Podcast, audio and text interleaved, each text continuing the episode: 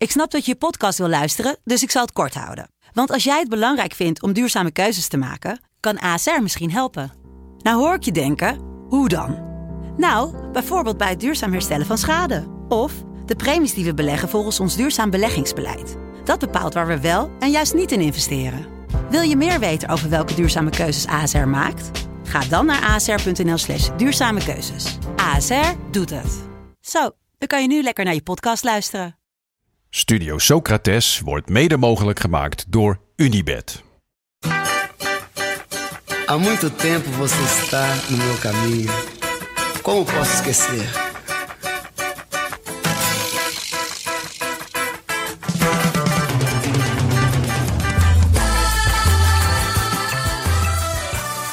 Welkom bij Studio Socrates, een podcast over alles wat voetbal mooi maakt.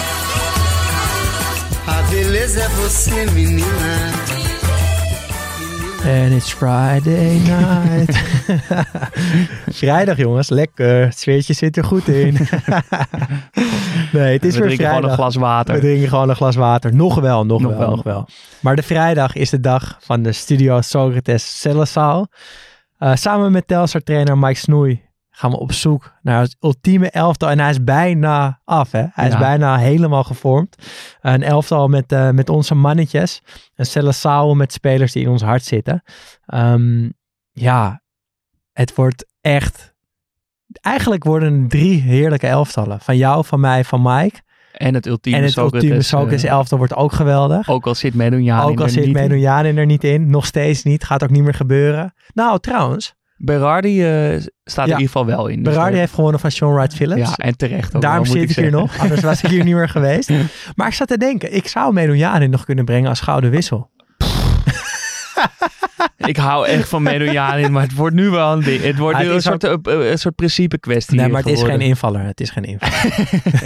Oké. Gaat niet gebeuren. Ehm, en we hebben het Lekker. op vrijdag ook altijd over Telstar. Ja. Want eh, nou, we maken het samen met de trainer Mike Snoei. En ze hebben weer drie punten gepakt. Ja. We, staan, eh, we waren in extase. Ze zijn op stoom van de Herik met een punter. Diep in blessuretijd. 2-1 tegen MVV. Geheel verdiend. Maar het zag er toch een tijdje even niet naar uit. En MVV kwam terug in de 80ste minuut. En ze Ja. toch nog om te draaien. Heel lekker vond ik het dat ze hem een keer zelf op het laatst winnen. Dat Ja. is tegen Ajax natuurlijk ook al zo. Ja. Maar in het begin verloren ze deed het alles op het laatst. Ja, en Echt het, eh, lekker. het begint te, te draaien. Ja. Drie punten voor Telstar. Maar ik wil erbij aan toevoegen, ook drie punten voor ESPN. Voor mijn werkgever. Maar dat heeft er niks mee te maken. Want het was fantastisch eh, gemonteerd. En ik ben vrij specifiek in, in wat ik graag in samenvattingen zie. Ehm toch je een hele mooie actie niet nog even in herhaling ziet of zo. Dan, nou, Vervelend. is dat vervelend. Hier was de wedstrijd gewoon goed eh, geknipt en mooi in beeld gebracht. En niet op zijn AI wat eh Viaplay eh, doet met af en toe hele rare keuzes. Ehm, het was heel lekker gespeeld, maar we kregen naast de wedstrijd een aantal fantastische stukjes ook te zien die een beetje rond het veld zich afspeelden. Toch Echt cult, zonder dat het irritant werd en zonder dat het iets afdeed aan de samenvatting. Sterker nog, het gaf alleen nog maar meer. ehm, het begon namelijk al met het opkomen van het, van het veld door de spelers die als mascottes de scheidsrechtersvereniging van Haarlem hadden. Die de scheidsrechtersvereniging Haarlem bestond 100 jaar.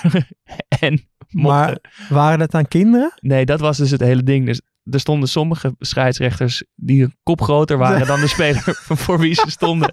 Die een beetje op hun tenen er, ja, gewoon tegen hun rug aan aan het kijken waren. Een heel raar gezicht. En heel fijn dat ESPN dat ook nog even in de samenvatting liet zien.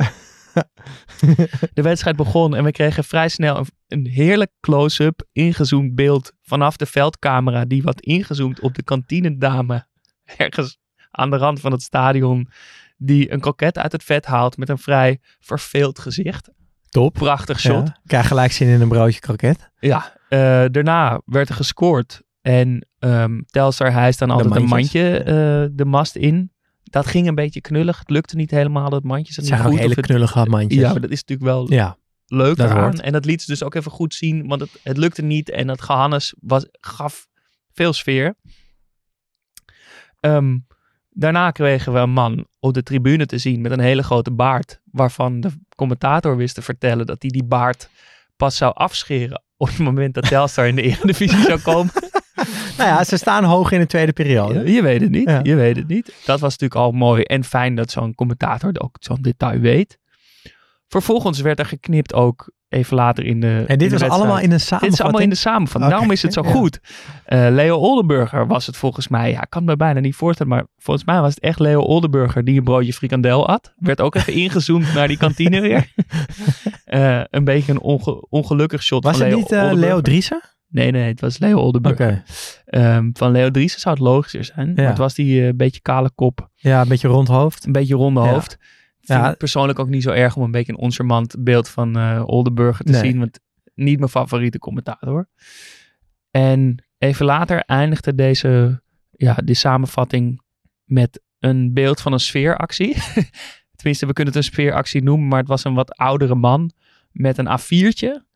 Waar ik kon niet lezen wat daarop stond geschreven, maar die hield hij een paar keer omhoog. En de, het handjevol toeschouwers dat aan die kant van de tribune zat, deed een soort wave met hem mee. Als hij dat uh, papiertje omhoog stak. Weer een heerlijk knullig beeld wat die wedstrijd en die samenvatting nog meer ja, Wat goed, gevoel en eh, ja, Ik ben eh, benieuwd wie deze gemaakt heeft dan eh, bij ja, ons. dus in ieder geval een grote shout-out. Credit. Credits. Heel goed gedaan. Mike Snoei trouwens, kwam je nog eh, terug in de samenvatting? Nou, hij kwam in ieder geval lekker juichend bij Ja. die, eh, bij die eh, 2-1 in blessuretijd. eh, sprong hij eh, heerlijk iemand eh, in, de, in de armen. Ja, het is toch ook het, bijna het lekkerste gevoel eh, wat er is. Eh, Van de Herik is geen spits volgens mij, weet ik niet zeker. Ehm, gaan we het nu wel over hebben, over de spitsen? Ja. En ik ben benieuwd wat eh Mike Snoei eh, te zeggen heeft. Wij dachten allebei dat hij misschien wel Kleiner Plet zou nomineren. Dat hadden wij wel. Als, we hadden ons geld daarop gezet Ja. als we hadden mo- gemoeten. We gaan nog niks verklappen, luister maar. Maar het is niet Kleiner wie Plet. het geworden is. Je ziet bij Vlagen dat hij geweldig kan voetballen. Ik ben gek van hem. Hallo jongens, Eh Mike Snoei. Ik vond vooral eh, Marco van Basten. eh, zelfs als je kijkt naar al die doelpuntenmachines die er nu rondlopen. Een Haaland en noem ze allemaal maar op. Dan kijk ik nog steeds het liefste. Ik was in de gelukkige omstandigheid om dat ook van dichtbij mee te maken. Hè, want eh, Marco was echt heel goed. En ik kan me nog zo goed herinneren, eh, eh, het WK 83 in Mexico met de jeugd op pad. dat we in de bus zaten eh, richting een wedstrijd en dat eh, we misten één speler. Dus Kees Rijvers, kijk op zijn klokkie. Hij keek naar Bert Verlingen die naast me zat. Wij allemaal wisten al lang dat Marco nog niet in de bus zat. Kwam die aanlopen, niet eens aangerend, want hij was super relaxed altijd. Kwam rustig aanlopen en er stapt in de bus. Oh, is het al zo laat? Maar die had nog een, eh, een uurtje op het, eh, in, eh, in, in Mexico-stad, in ons hotel, had hij nog een uurtje op het dakterras gelegen. Stinkend naar de, naar de kokosolie kwam die de bus in met een rood, mooi rood kleurtje. En ik denk, nou, die, die gaat Kees Rijvers wegsturen of wat dan ook. Maar ja, dat was een geweldige people's manager. Het enige wat hij in zijn oor fluisterde, meen ik me te herinneren, is dat hij wel minstens twee goals van hem verwachtte. Eh, in die wedstrijd. En ik weet nog goed, we speelden tegen Argentinië. Scoorde ook die twee goals. En eh, was gewoon eh, enorm talentvol. En ja, al die ideale voorbereidingen waren vaak niet aan hem besteed. Want hij was enorm ontspannen. Het viel mij altijd op dat Marco zo relaxed was. Wat je nu ook nog wel eens bij hem ziet. Het is zo moeilijk te verklaren waarom die juist als trainer zo enorm twijfelde en gespannen was. Want ik hoorde van heel veel mensen om mij heen dat het ook gewoon een hartstikke leuke trainer was. Maar daar twijfelde hij enorm over. Jammer, want als speler, en we kunnen genoeg wedstrijden in onze herinnering oproepen, maar later vooral toen hij doorbrak als internationale eh, topschutter. bij Milaan, maar ook vooral nog bij Ajax. eh, met noem al die wedstrijden maar op. Ja, was hij eigenlijk wel die complete spits. Die tweebenig was, een versnelling had. Koelbloedig als de pest als hij alleen voor de keeper stond. En, eh, en zelfs eh, prima kon keepen. Ja, net als Cruijff en noem maar op. eh, als er wat aan de hand is, zet me maar in de goal. En, en dat gebeurde dan niet, maar het was wel zo'n sportman. Die eigenlijk alles beheerste. En dat zelf dan ook vond. Super eigenwijs, enorm gedreven. Maar vooral zo talentvol. Zo talentvol. Dus ja, ik heb eigenlijk nooit meer zo'n spits teruggezien. En, en, en Haaland eh, is compleet. En eh, voor deze tijd misschien wel nog, een, nog veel moderner, eh, nog veel krachtiger. Maar eh, ik denk dat zo'n type van Basten in deze tijd ook prima voor de dag zou komen. Voor mij als liefhebber de leukste spits om, om, om naar te kijken. Ik vond het weer hartstikke leuk en, eh, en eh, we gaan lekker verder. En jullie zijn van harte welkom. En eh, wie weet wordt die relatie nog wel eens wat beter. Ja, Marco van Basten. had ik niet aanzien komen. Nee, ja, het, Ik vind hem wel pas hoor, daar ja, niet van, in, de lijn niet van, van Rinus Israël.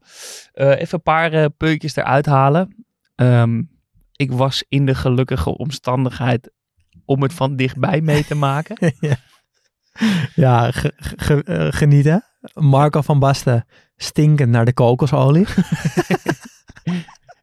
met een mooi rood kleurtje. ja. En hij kon dus prima keepen. Ja, opvallend. Ja, Opvallend toch wel. Had ik niet gedacht. nee. Maar ik vind het wel typisch dat dan zo iemand gewoon van zichzelf vindt dat hij goed kan keepen. Dat ook uitdraagt. En gewoon zegt, ik, als er iemand het Ja, wil een beetje Giroud eh, van wel. laatst. Ja, nog steeds mooi. Ja, heel lekker. Ehm, Kees Rijvers kijkt op zijn klokkie. Ja, er zaten weer hele goede one-liners in. Ja, maar en ik vind het ook wel mooi dat je, je merkt wel aan hem dat hij van Basten, dat hij echt onder de indruk is. Ja, en ik moet zeggen, ik ben ook erg onder de indruk van Mike zelf. Want hij Ja. heeft gewoon met Van Basten in een elftal gespeeld. Ja, Ik of denk je dat, het, eh, dat hij eh, toen al een Denk soort je van... niet dat hij in een jeugdelftal gewoon met Van Basten speelde? Ah, ze zullen qua leeftijd niet heel veel schelen, denk ik. Zo vat ik het wel op. Hmm. Dus zij zaten in die spelersbus. En eh Mikey Snoei zat al keurig klaar. En Van, van Basten komt op zijn dode gemakkie aankakken. Ja, nou dan, ja.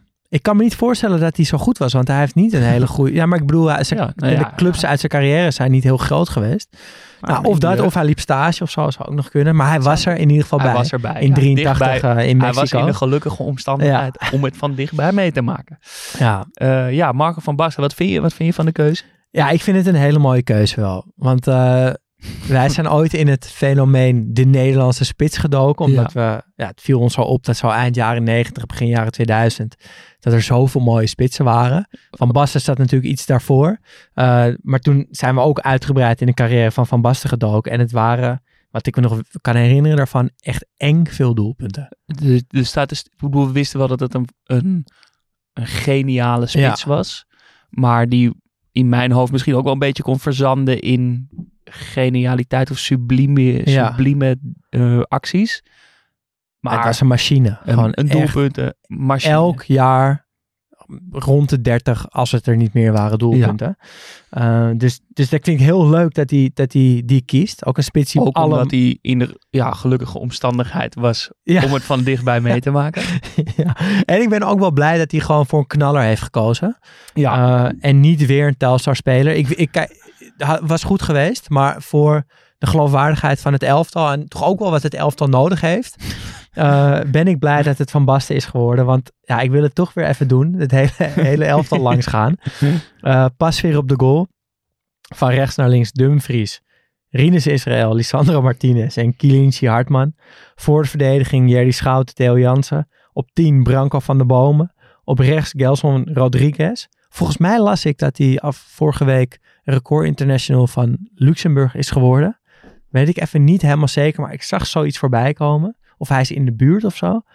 Eh, en dus nu in de spits Marco van Basten. Eh, ik vraag me af of Rodriguez en Van Basten samen kunnen spelen. Of dat niet twee kapiteins op, op één schip zijn. Ja, dat lijkt mij toch in een veld geen sprake van. Dat iedereen toch wel ziet dat Van Basten eh, ja, een 10.000 keer beter is ja, maar Rodriguez was dan de record international van was Luxemburg. wel erg vol van zichzelf. Zei Snoei vorige week. Eh, ja, maar die moet toch... Ik bedoel, bij voetbal werkt het toch ook zo dat je pas een grote bek mag hebben als je de beste moet, bent. hij moet in de pas lopen van Marco. Daar ben ik het helemaal mee eens. Wat, eh, wat vind jij ervan, van de keus? Ja ik, ben, ja, ik had het dus echt niet eh, zien aankomen. ik had echt niet, ik had niet een wereldtopper verwacht. Maar met Van Basten komt er wel een balans in dat elftal. Ja, hè? Ja, dat, dat vind ik wel. En ehm, het is toch wel omdat hij een beetje voor mijn tijd is. Anders had ik hem misschien ook wel gekozen. Dat, ja, wat ik al zei, dat, dat soort dromerige, ongrijpbare, elegante, ja, sublieme. In combinatie met koelbloedig doelpunt te Ja. maken is, is prachtig. Ja, dat is echt schitterend. Is het, is het niet eigenlijk gewoon de perfecte spits van Basten? Gewoon Eh, als je hem ontleedt, ja, ja, want hij, hij, op papier heeft hij ook alles. toch? Heeft hij gewoon echt Ja. alles. Maar kijk, ik, ik moet het natuurlijk ja, van de beelden die ik heb gezien en de verhalen, ja, als ik, daar moet ik het toch van hebben. En, ehm, want ja, ik heb hem nooit zelf gezien, dus ik ga op die verhalen af. En dan is het gek waar dat degene op wie ik het meest ervaar, Kobe Bryant is. Zo'n rare combinatie. Maar juist daarom, nou, die groeide op in Milaan, maakte hem in die gloriedagen mee. En dat er een voetballer is die twee of meerdere verschillende sporten kan overs- overstijgen. En het idool kan zijn van de beste, nou of misschien één van, van, de beste basketballers aller tijden. Dan, dan moet het ook wel zo zijn. En daarom weeg ik die woorden misschien nog wel zwaarder Ja. dan nou, iemand die ik anders heel serieus neem, Mike Snoei. Ja, mooi gezegd. En ben ik het ook wel mee eens. En ja, hij, ja, ik heb natuurlijk ook nooit live spelen, maar wel heel veel beelden gezien. En hij zou ook in deze huidige tijd volgens Ja. mij een topspits zijn. Ja, en Mike dat heb zegt je, dat. Ja, ik geloof ik het wel. ben het daar ook denk ik wel en dat heb je toch vaak bij oude spelers, dat er toch een beetje twijfel zit van zou dat wel nog passen. Maar bij Van Basten heb ik dat helemaal niet. Volgens Ja. mij zou die nu ook echt, echt kapot maken. Doordat het zo compleet is. Ja. Het is technisch heel, heel verzorgd. Hij en- zei en- trouwens daar laatst wel over, dat vond ik wel vet. En, maar ook daar was ik het dus eigenlijk wel mee eens. Hij zei eh, eh, dat hij zichzelf eigenlijk wel een betere spits vond in zijn toptijd dan Cristiano Ronaldo. Zij van Was het Basten zelf. Cristiano of was het de echte Nee, nee, Ronaldo? Cristiano Ah, Ronaldo. ja, ja.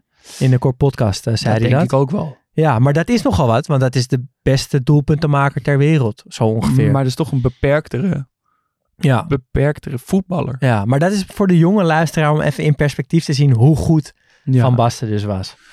Wat Ehm, eh, laten we dan over Ja, spitsen in het algemeen hebben. Wat zoek jij voor jouw elftal in het algemeen Ja. in een spits? Mm, ja, het is. Kijk, je denkt natuurlijk meteen doelpunten maken. Mijn spits moet scoren, maar ik denk daar toch anders over.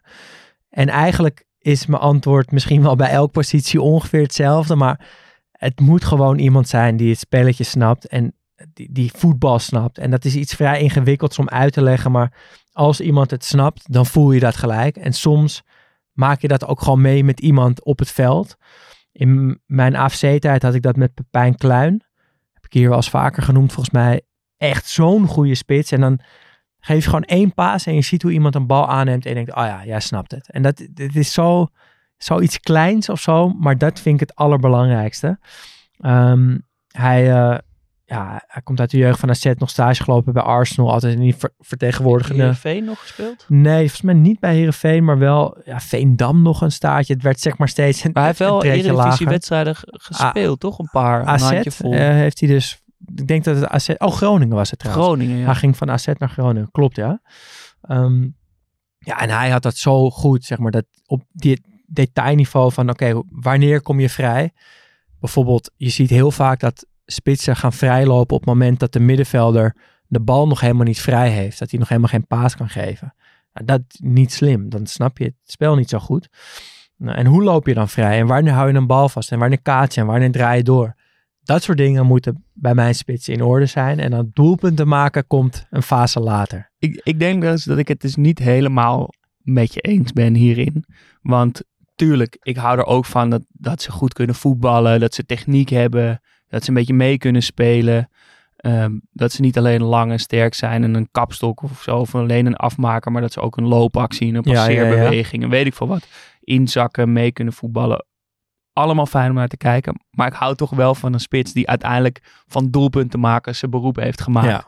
Want zeg maar, een spits kan nog zo leuk het spelletje snappen, maar als hij één op één kansen of grote opgelegde mogelijkheden niet afmaakt, ja, dan kan ik er denk ik toch niet echt van houden. een spits moet gewoon scoren. Punt. En dat klinkt natuurlijk stom. Maar volgens mij is het wat we het ook bij een keeper hadden. Een keeper die mooi me- mee kan voetballen is, is leuk meegenomen. Maar moet vooral ballen tegenhouden. En ik, uiteindelijk is dat bij een spits moet hij gewoon scoren. En het- meevoetballen, het spelletje snappen. Ik bedoel, je moet ook het spelletje snappen om te kunnen scoren. Nee, dat is niet zo. Ja, je kan ook gewoon een pure afmaker zijn ook. Maar als je vervolgens kansen mist en het spelletje heel goed snapt, dan, dan ga je toch niet mijn mannetje worden, denk ik. Nee. Maar zou je dan genoegen nemen bijvoorbeeld met een spits die er elk jaar, nou, zeg een beetje zo'n grensgeval, dus zeg 23 maakt en die niet kan voetballen? Zijn dan 23 doelpunten voldoende? Ja, je moet wel...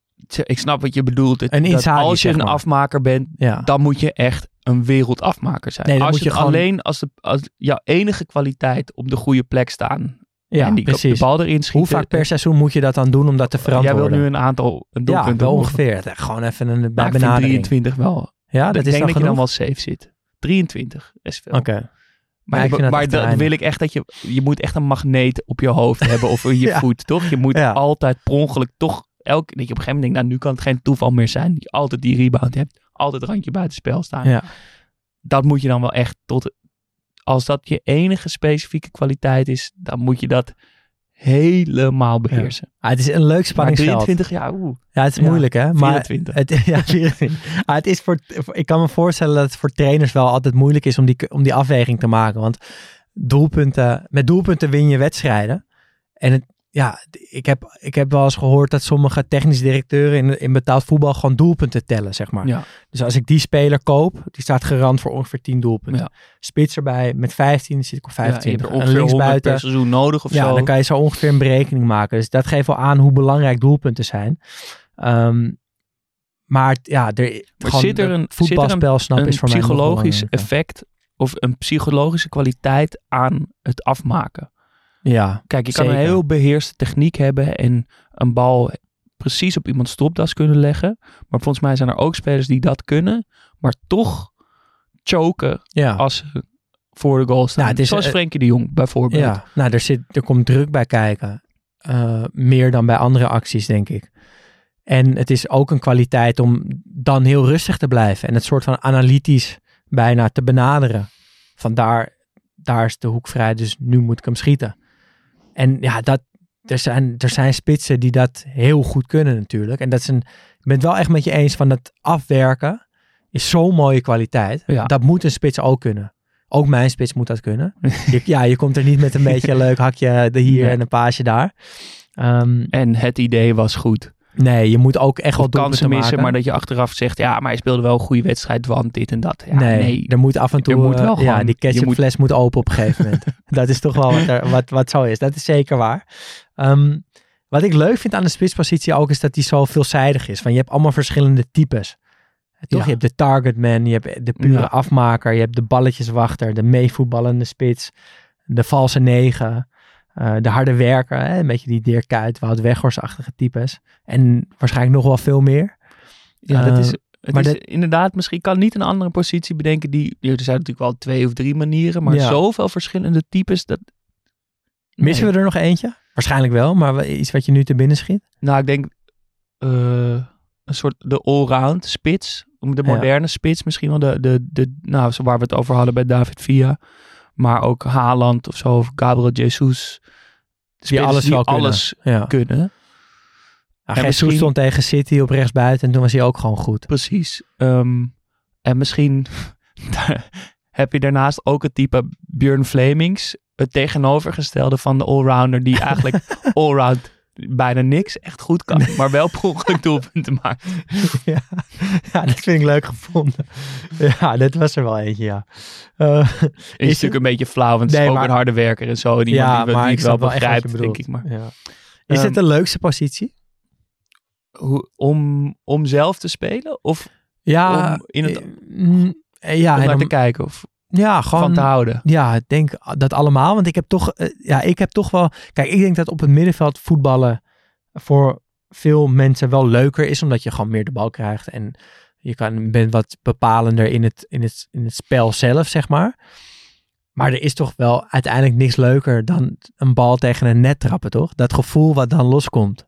Ja, Dat is toch het allerlekkerste gevoel en leukste gevoel wat er is. ik denk, ik denk, het lijkt me als, eh, ja, om zelf te spelen. Ik heb nooit in de spits gestaan, maar ik zou, ik denk als ik een, een, een mocht kiezen op welke positie ik profvoetballer zou zijn, dan zou ik toch een soort creatieve tien Ja. zeggen. Lijkt me dat het leukste.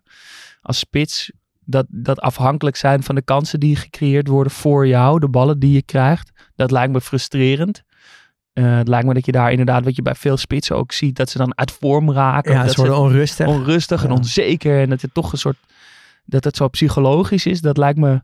Dat je er niet doorheen kan voetballen. Dat lijkt me frustrerend. En ik zou zelf, denk ik, wel echt veel voldoening eh, putten uit assist. Ja? Zet Ja. je dat op gelijke hoogte als een, als een doelpunt? Gewoon ik denk dat ik daar. gevoel? Ja, qua gevoel wel. Dat, dat het voor mij een hele mooie assist. En daar stilletjes van genieten. Ja, Ja, oh, ja dat dat misschien wel zou opwegen. leuk. Spitsen van dit moment. Ik, eh, ik heb even een rijtje gemaakt van spitsen waar ik, waar ik heel erg van geniet de laatste tijd. Eh, Alexander Isaac Ja. van Newcastle.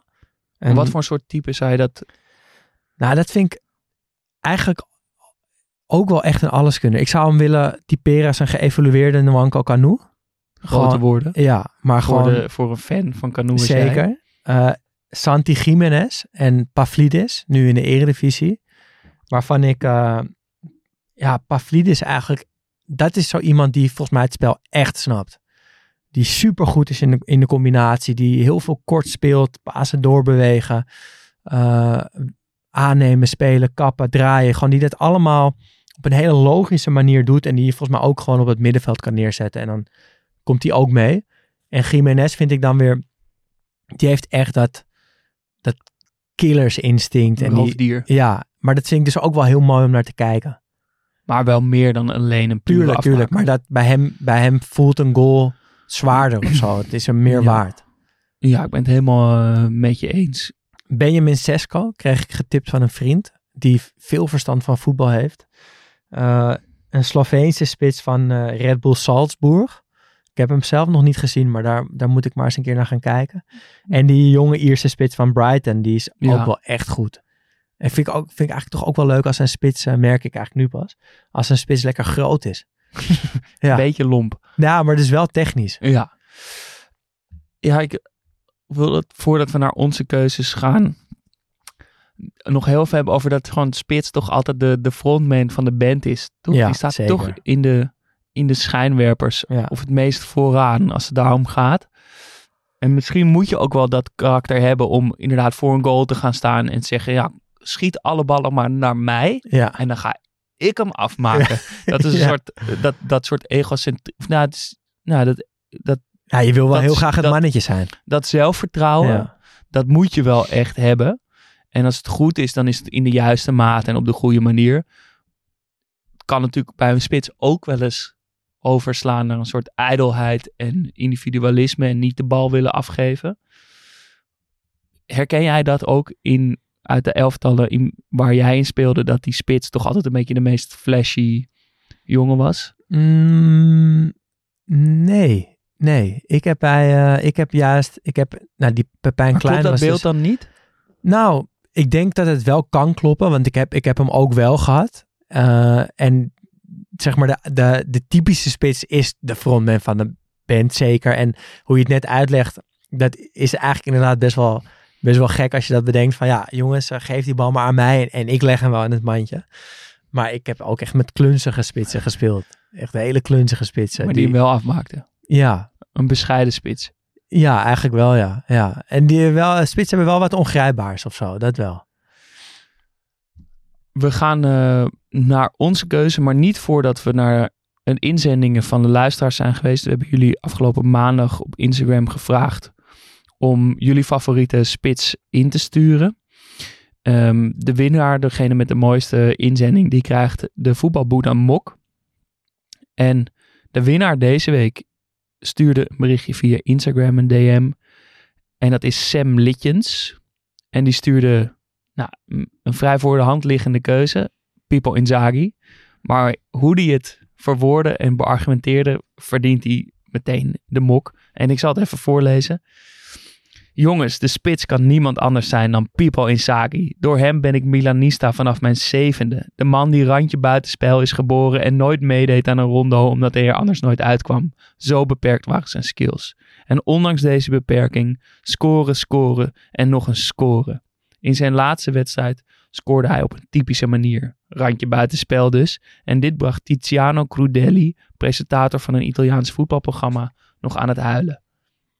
Nou, wil ik naar luisteren. Tiziano Crudelli, kom er maar in.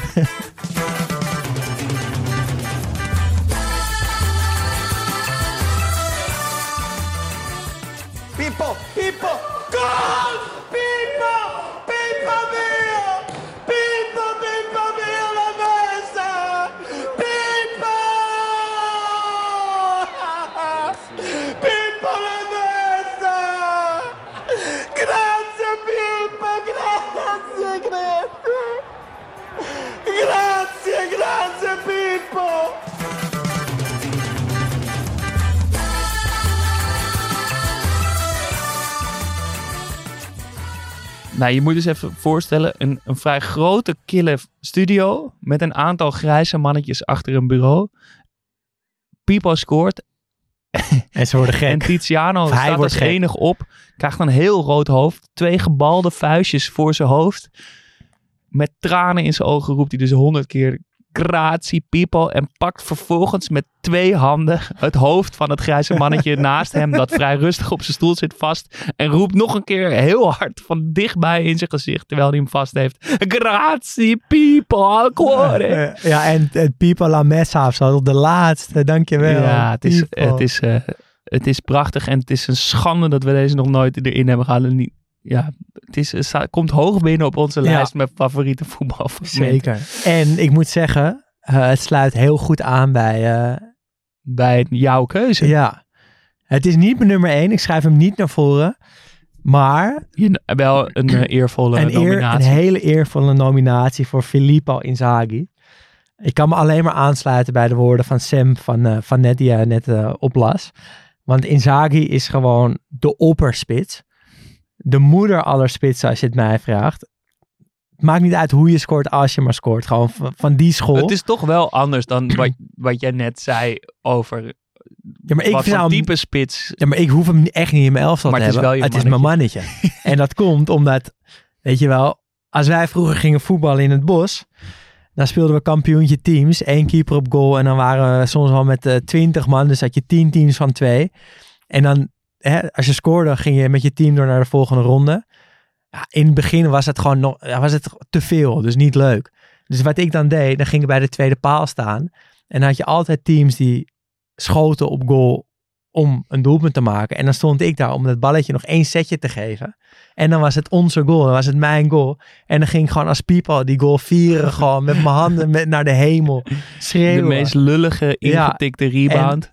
Dat, dat is gewoon, ja, dat is Pipo. En ja, een rups of een wereldgoal, het maakt niet uit. Een doelpunt is een doelpunt. En ja, van dat, dat gegeven is echt schitterend. En niemand kon dat belichaamde dat beter dan Pipo Inzaghi. Heb je hem niet ook vanuit de grond van je hart gehaat? Ja, tuurlijk. Ja, totaal. Echt. En waarschijnlijk is dat de kiem geweest om van hem te kunnen houden, zeg maar. Eh, en Italiaanse spitsen, dat is toch ook nog een soort Een heel extra, geval ja. apart. En hij is gewoon de moeder der Italiaanse spitsen. Eh, voor mij dan. Dus vandaar dat, eh, ja, dat hij in mijn hart zit. En dat het toch echt wel mijn mannetje ook is. Zal ik hem dan overnemen met, met degene die ik dan eh, nomineer, maar niet naar voren schrijf? Ja, precies. Kom maar door. Dat is eh, Van Nistelrooy. Ehm, omdat, nou, natuurlijk om een heleboel redenen, maar ik denk dat het, als ik zijn oud teamgenoten moet geloven, de spits is met de grootste drive om zelf doelpunten te maken. Pipo-achtig dus wel. People-achtig, maar dan toch nog meer een teamspeler of, of Ja. geliefd bij zijn teamgenoten. Dat hij, terwijl hij boos kon zijn als hij het veld afkwam na 4-0 overwinning en niet had gescoord, toch door zijn teamgenoten op handen gedragen werd. Zowel bij United als Real Madrid. Vind ik, ja, ik, ik weet niet hoe dat kan.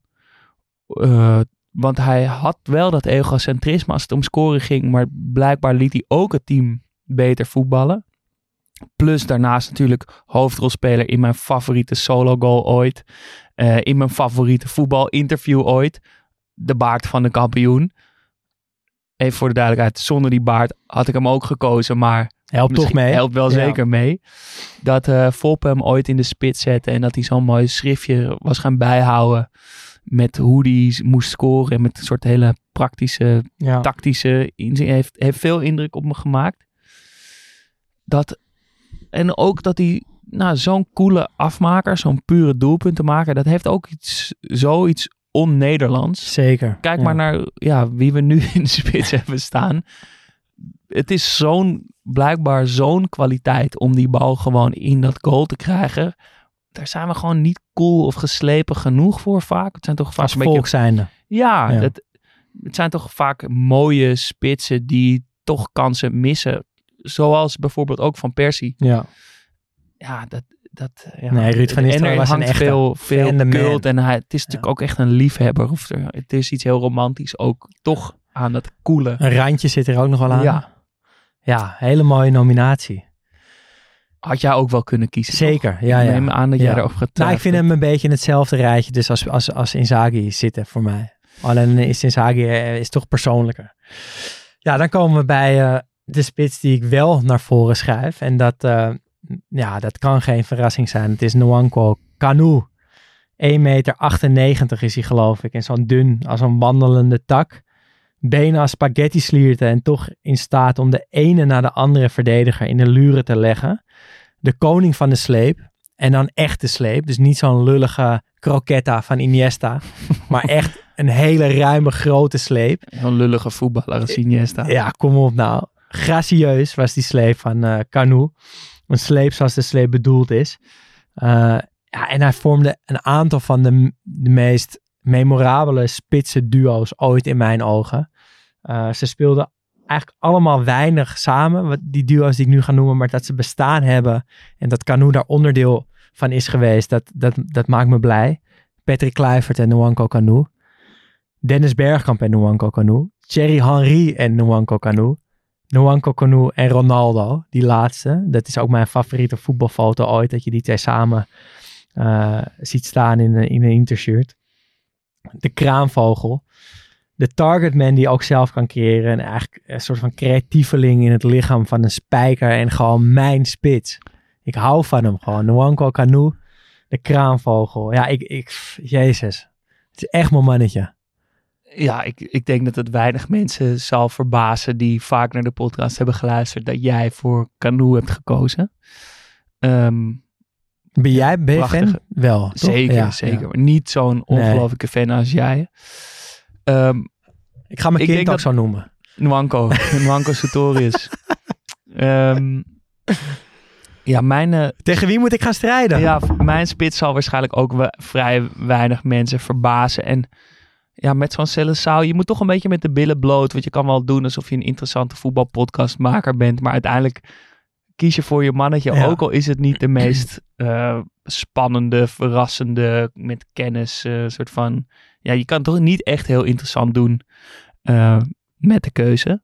Nee, je verloochent jezelf. Want je verloogt gewoon om je jezelf, mannetje. Want het wordt nu toch een erekwestie, die, die Celesau. En, en dus is degene die ik naar voren schuif natuurlijk Adriano.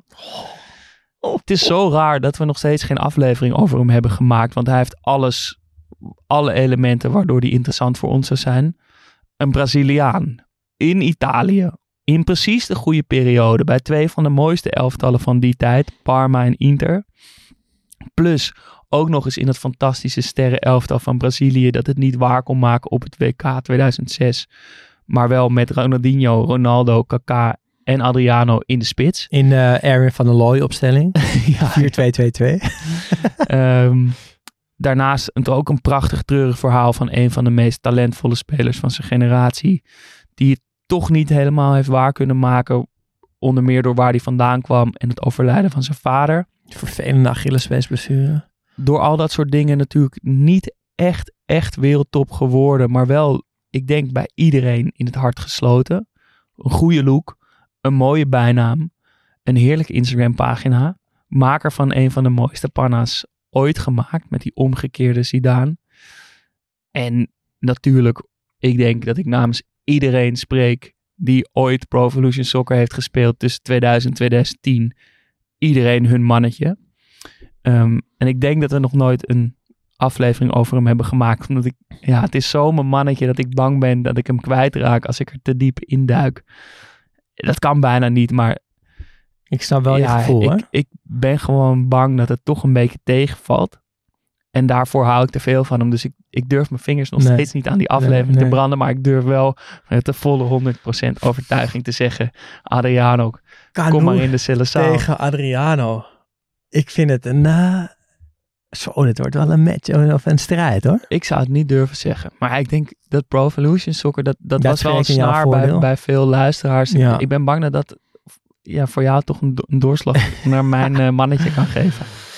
Oh, het zal, de strijd zal vrijdag eh, en zaterdag beslecht worden. Ergens vrijdag komt die online, de poll. Ja, eh, Staat die kunnen jullie 24 uur online en dan kun je stemmen, ja. Wie de basisplate mag krijgen. Ja, Ik zeg er wel bij dat dat Daanse mannetje op rechts buiten erin is gestemd. dus ja, nee, het is helemaal jullie kiezen, kiezen met je hart.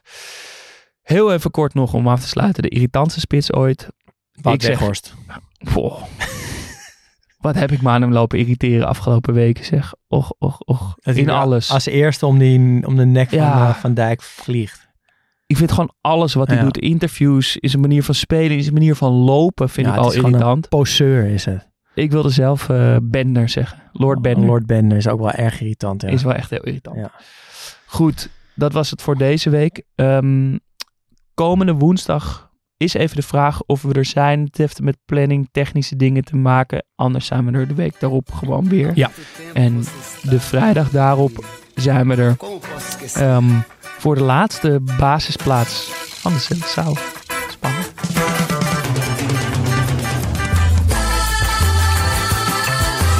Studio Socrates wordt mede mogelijk gemaakt door FC Afkikken. We zijn te vinden op Twitter en Instagram, het studio-socrates. En op vriendvandeshow.nl slash studio Socrates kan je ons steunen voor al 2,50 euro per maand. En maak je elke week kans op een product uit onze eigen fanshoppie.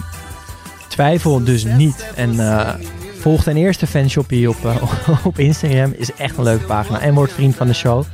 Eh, wil je je hele levensverhaal kwijt? Mail naar studiosocratespodcast.gmail.com En dan zijn wij er heel snel weer. Tot de volgende.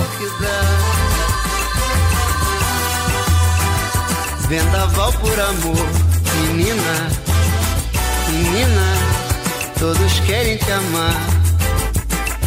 Ei, vento, vento, vento no mar, te segura no balanço, pro vento não te levar. Ei, vento, vento, vento no mar, te segura no balanço, pro vento não te levar. Já sei que não vai ter jeito pra poder te conquistar. Se você olhar pra mim, menina, vou te amar. Já sei que não vai ter jeito pra poder te conquistar. Se você olhar pra mim, menina, vou te ganhar. Ei, vento, vento, vento no mar. Te segura no balanço vento não te levar. Ei, vento, vento, vento no mar. Te segura no balanço pro vento não te levar. Como posso te esquecer? Não tem jeito.